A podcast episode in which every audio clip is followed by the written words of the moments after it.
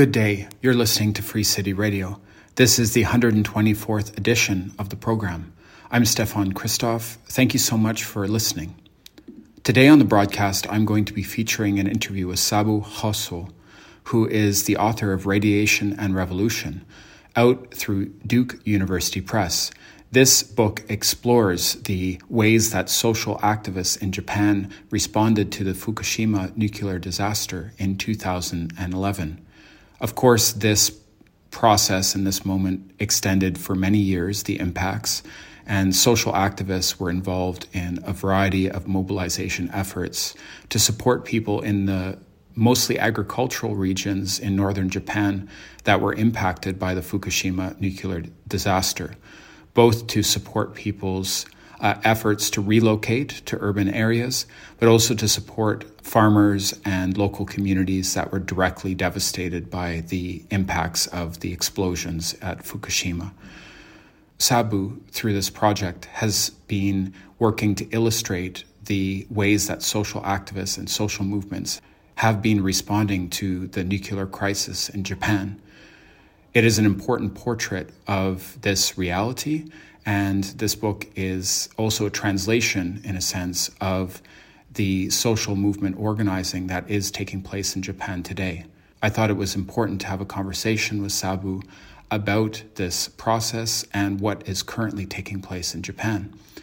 This is our exchange for Free City Radio. Uh, first of all, can you just um, please introduce yourself? Um, the book that you published uh, last year is called Radiation and Revolution.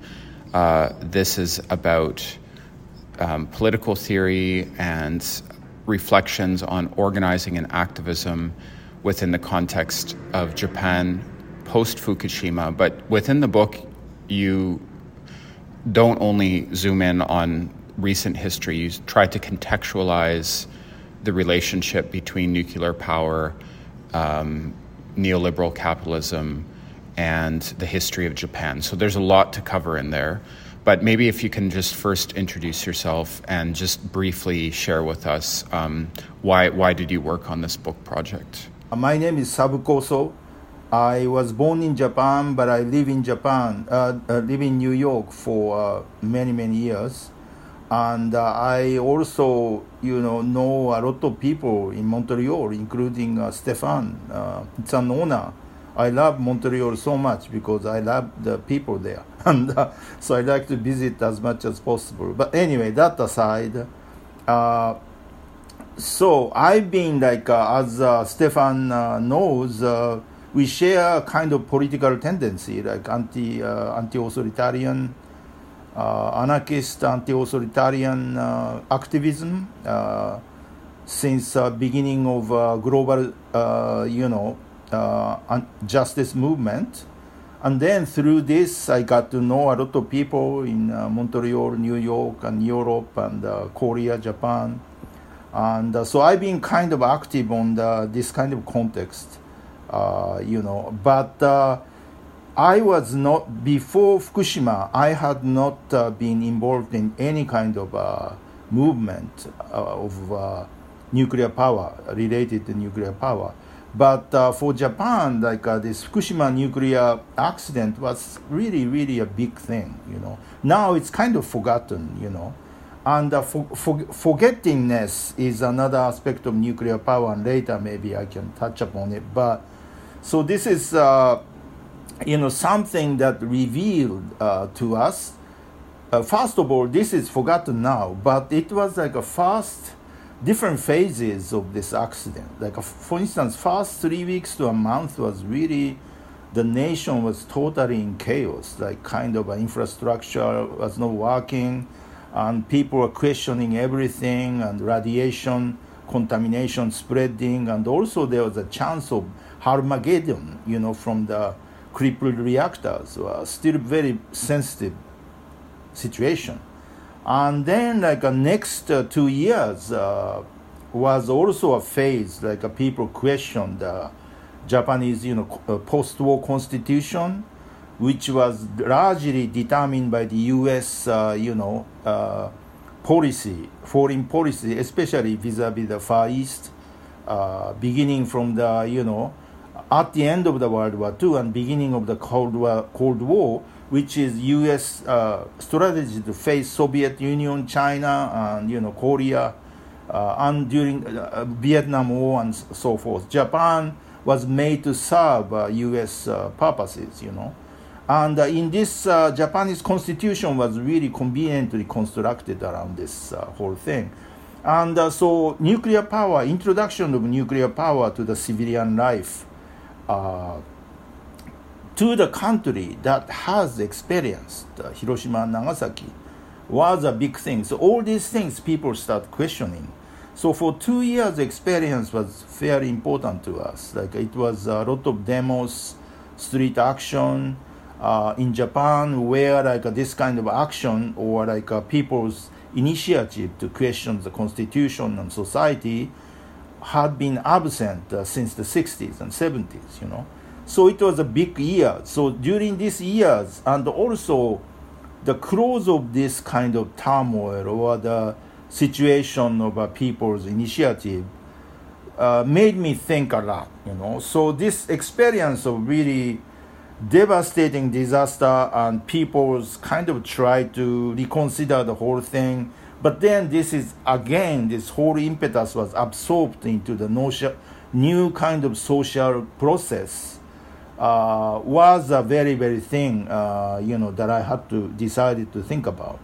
So this Fukushima disaster in this like uh, sense was a kind of a scopic device for me to reconsider everything around Japan and uh, Japan's relationship with the U.S. and the world and you know. Uh, so that's the basis of. Uh, so I became a kind of study nuclear thing afterwards. So I'm not always a specialist, but I learned a lot since then. There's so much to talk about in what you just shared. Thank you, Sabu. Um, on the point of these two years after Fukushima, sort of opening a political, social, cultural portal. Uh, and when the disaster hit, the echo was not just to try to overcome the disaster, but was, it seems, you know, and this is what one of the things you explore all the popular mobilizations and the rethinking of Japan's identity. Um, can you can you talk a bit about how, both as an activist, how you were responding to this situation, and also what you think uh, is important for people to understand that maybe was not, you know, which you address in the book, was not as well represented in the way that the reality in Japan was talked about within the international media. Okay. Yes. Uh, so like uh, that, uh, you know, that uh, people's initiative uh, started to appear. The first of all, what's the probably really really the basis of all the thing was like a people's initiative to protect themselves from the radiation contamination that started, uh, triggered by the Fukushima uh, nuclear disaster, because the government somehow uh, avoided to confront this situation completely. And, uh, you know, so like uh, uh, contamination spread and uh, you know that affecting uh, food products, air, and you know uh, water, which affects uh, you know people's everyday life, uh, reproduction, everyday life to continue to live. You know, especially around uh, near Fukushima means northeastern part of Japan, spread up until up till Tokyo, even including this zone of kind of uh, zone where that uh, people go uh, hot spots appear. Like you know i mean like uh, this like amount of radiation contamination shifts you know according to the air like atmospheric movement and come and go. And also this is a very uh, nasty process invisible more than anything you know. If it were visible it would be really easy. And also like uh, when it's really like high uh, radiation contamination, uh, this uh, kind of like a machine that one can, like a commoners like us, can purchase, like a, which costs like 300 400 500 dollars to few thousand dollars machine we could purchase, but something that more sophisticated machine is re- required to measure like uh, uh, water or food products, uh, and also like you know like uh, because there are several different kinds of nuclei, and the cheap one would not uh, you know uh, measure the some of the nuclei also. So a lot of people start buying a rad, Geiger counter uh, to measure the air and you know like a basic environmental situation but also a lot of people a lot of groups in different parts of japan started uh, kind of a civic center to collectively purchase the more expensive uh, Geiger counter. And some French groups actually because French uh, also people have this experience of uh, you know uh, uh, measuring station building citizen-led measuring station practices uh, after Chernobyl, uh, especially France and you know Germany and other near countries. So they kind of helped uh, some Japanese groups to choose the machines and you know or even send some machines I heard and uh, so this practice uh, was very much led by women, you know, and uh, because women, you know, in Japan, probably more than any other places, uh, you know, reproductive labor, so called, you know, uh, taking care of the family, health of the family, uh, think of the food, children's, you know, behaviors and everyday routine, you know, where they go and stuff. So like they became they responded this situation most sensitively. And they are also angered by the lack of the measures of the government and uh, lack of uh, uh, intention to take responsibilities and start you know uh, the program to support people and stuff like that. So a lot of uh, you know like uh, this kind of uh, commoner based kind of measuring station and also information exchanges through internet mostly outside the main media's reports and stuff and the government itself has a kind of measuring station but uh, you know it's far less uh, sufficient. So a lot of people started across the you know japan.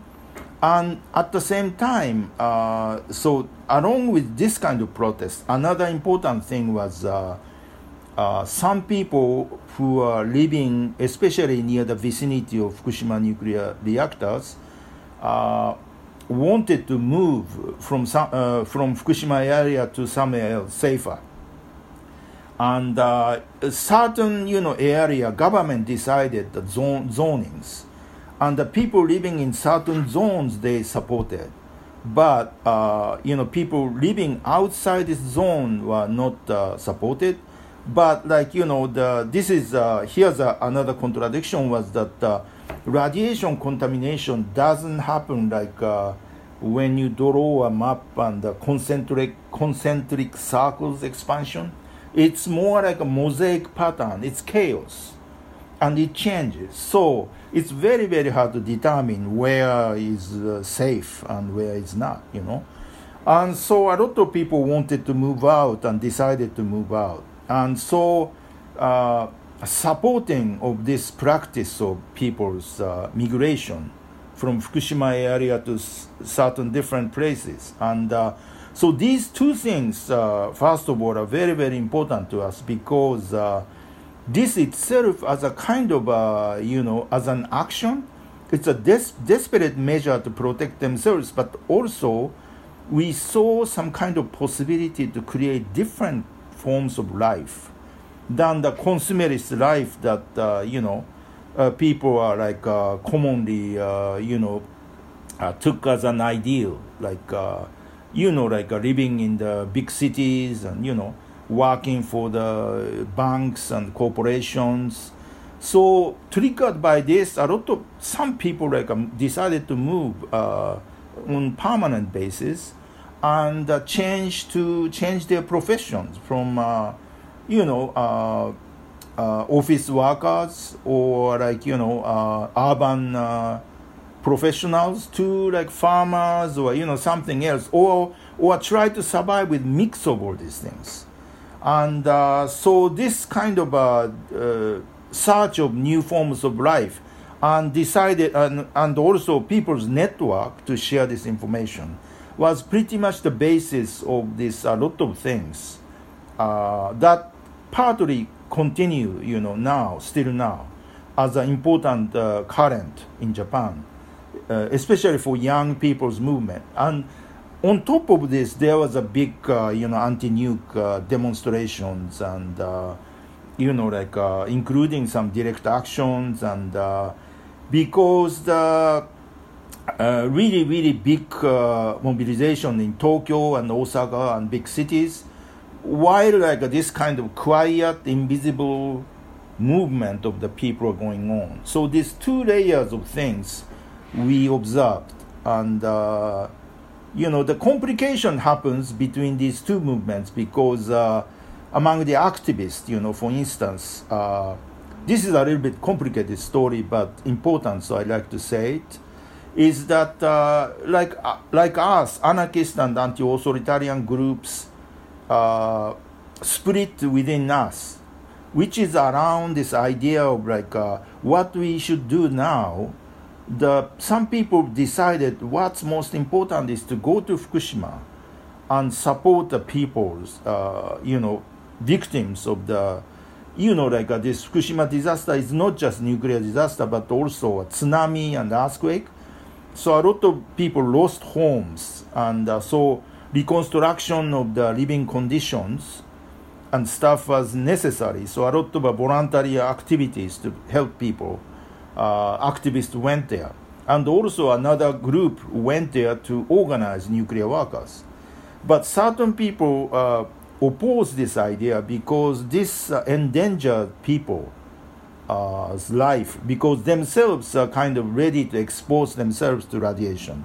And this action might kind of like uh, uh, support the idea like, uh, you know, people should remain in Fukushima uh, this is another thing I like to emphasize is the government policy was of course although they allow certain people to move out and support their like you know living, create a new living condition generally speaking government didn't want uh, Fukushima to be totally evacuated because you know like uh, in local industry was fatally important for the uh, you know, like uh, economic and industrial kind of uh, operation of Tokyo as well. Because Fukushima is a big uh, food produce place. And also the labor power, you know, and electricity and all, all sorts of things. If the people move out and the industries collapse there, it's going to be a big damage for Tokyo, operation of Tokyo itself. So this is like a conflict there. So some people start criticizing people who emphasize the importance of going to Fukushima. Like it could like a kind of support government strategy to you know make people remain there uh, or something. So this kind of thing was going on, and the, this like a people who criticize those who go. We called it like a two side, uh, two sides, uh, were, uh, figuratively called those who go north and those who go west. Those who go north means like uh, people who go to Fukushima to support. And those who go west are more like uh, uh, encouraging people to move out from Fukushima and support the movement of migration. So we call it. Uh, so in the like uh, early uh, phase of this Fukushima situation, this conflict appeared, you know, in the activist milieu, and but this was this discussion is still continue, but somehow it's uh, it's not so much uh, you know visible anymore, and uh, you know like uh, this is another thing, but like uh, in ten years, you know, a lot of other things happened and COVID and everything else, and uh, although you know that what I want to emphasize is like Fukushima is not over, you know, but it's forgotten somehow. And uh, but lately you know it's remembered because of the uh, you know Russian invasion of Ukraine like kind of a you know threat was uh, kind of uh, reappeared as a possible uh, tactical use of nuclear weapon, and also Russian soldiers, Russian troops went into Chernobyl and another reactor and did some kind of, uh, uh, you know, threatening things as well. And also, uh, Japanese government uh, decided to release the contaminated water used to cool off Fukushima nuclear disaster, Fukushima nuclear facilities to release to the Pacific Ocean. And uh, there are a lot of protests and uh, you know discussions going on now. So anyway, but then like this whole thing was hidden by the COVID now. But uh, what I want to emphasize is that we are living in multiple disasters, so we shouldn't forget it. You know that's uh, that's a basic. And the politics to me, like finally, I want to emphasize that uh, this Fukushima nuclear disaster taught me, taught us was that uh, politics is a very, very multiple faces. Like it in, involves like uh, our own reproduction and relations and everything else, you know. Uh, my idea of politics before Fukushima was, I have to admit, very shallow, you know, very much uh, just a protest action based, like kind of there's everyday life in one domain and something specific action is the political action. But like a whole thing is interconnected somehow. This zone of like kind of political horizon or political ontology was all of a sudden widened after Fukushima uh, for many of us. Uh, you know. Often, when people think about Japan and how Japan is culturally and politically represented uh, internationally, you see a lot of very urban imagery and you hear a lot of very urban stories. Um, just maybe there's so many points to address here, and I'd really encourage people to look up Sabu, your book, Radiation and Revolution. Uh, it was released through Duke University Press. But just maybe to think about the ways that the echoes of Fukushima uh, continue, but what that means for rural Japan. Uh, and you know, you talked about the region where there's a lot of agriculture in the north uh, surrounding well, the, the, region most impacted. But of course, the radiation affected all of Japan. And just think uh, if you could just offer some thoughts for people for when they conceptualize and reflect on, you know, uh, Japan's representations, why is it important to, to reorient our, our understanding, at least on even in um, the level of imagery, the level of like the different identities that exist within within Japan? Yeah, I think that's a very important question because uh, even Japanese people are also caught by the image of Japan that kind of created during the modernity in Japan. Like uh, Japan, you know, tend to emphasize this like a homogeneous race nation consists of homogeneous race, a nation like uh, embracing one emperor system and stuff like that. The image of Japan is rather insular, like island, pure territory, uh, uh, you know, detached from outside.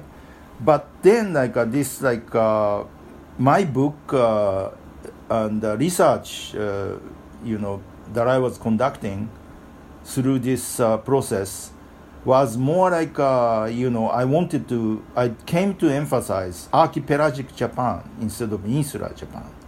Archipelagic Japan is that the Japanese map. If you see, it's connected to you know Asian continents in different spots through like a small islands and uh, you know uh, it's like a north to Kamchatka and you know uh, now Russian territories and uh, and the south to like a few points. One is like a northern Kyushu is connected to very close to Korea, South Korea, and also the more south of uh, Kyushu is connected to Taiwan through Okinawan Islands. Now this area is again problematic because uh, uh, joint project of U.S. military and Japanese self-defense forces try to create this uh, zone as a militarized territory to face China. And uh, so, but this was a very beautiful area, you know, beautiful islands like uh, Uh, but now this is being militarized. So this is a side story. But anyway, to create this image, uh, Japanese modernity was really uh, created image of Japanese as a pure race, always living there. But the history, you know, alternative histories and different stories of formation of the people tell us like uh, Japanese people are not one group. It's constantly connected with different spots, as I said, and more trading and uh, even including pirate activities, you know, and uh, very much mixed, uh, you know, group of people came to live in Japan, and the agricultural group one, but also fisheries and you know, a lot of different, uh, you know, uh, skills techniques were you know like exchanged with Asia, and uh, so this kind of image of Japan was kind of like a very very important and uh, because Japanese nationalism is uh, always questioned you know historically this like idea of Japan as ex- uh, like a, you know exclusively uh, kind of like a unique or pure race idea kind of facilitated the you know, like invasion into Asia, you know, during 20s and 30s. Uh, and, uh, you know, like uh, this sense of uh, exceptionalism, Japan ex- exceptionalism needs to be uh, deconstructed, you know, constantly. And uh, so that's the image of Japan that, you know, I wanted to cre- make in this book was to, you know, like follow the history of this how this uh, you know insular idea came about you know and became dominant and uh, also this is crucial because this idea was also somehow convenient for the US to use Japanese territory as a base to confront uh, Asian enemies you know so that's why from north to south there are many US bases uh, in Japan Sabu, thank you so much for sharing your insights. Um, there's a lot more points that you explore in the book, Radiation and Revolution. Um, and so it's really an important um, opening. It's really just an opening to a lot of these subjects. And much respect and thank you for taking the time to speak on the show today. Thank you very much, Stefan. And uh, hope to see you soon in Montreal. And uh, when you come to New York next time, let's absolutely meet and share a moment. Okay. That was a conversation with Sabu Kohso, who is the author of Radiation and Revolution, a recently released book out through Duke University Press. Sabu has long been involved in activist networks both in New York City and Tokyo, but also globally. He's worked to connect social movement organizing in Japan with anarchist and anti authoritarian networks around the world. His book, Radiation and Revolution, is a portrait, a picture of social movement responses and organizing in response to the Fukushima nuclear disaster. It was a pleasure to have a conversation with him for the program this week. Thank you, Sabu, for joining. Free City Radio has a new edition every week. We broadcast on CKUT 90.3 FM in Montreal at 11 a.m. on Wednesdays, on CJLO 1690 a.m. at 1 p.m. on Tuesdays. That's also in Tiohtià:ke in Montreal. And on CFRC at 101.9 FM in Kingston, Ontario at 11:30 a.m. on Wednesdays, and on CKUW. That is at 95.9 FM at 8 a.m. on Tuesdays in Winnipeg, Treaty 1 territory of the Metis Nation. You can find Free City Radio on iTunes and Spotify. Just look us up. Our archives are at soundcloud.com slash freecityradio. If you like what you're hearing, please tell a friend. It'd be great if you could help spread the word. I'll finish uh, the broadcast this week with some beautiful works by Susumu Yokota, great composer, rest in power. Thank you for listening. Thanks again to Sabu for joining the broadcast this week, and I'll talk to you next week. Take care.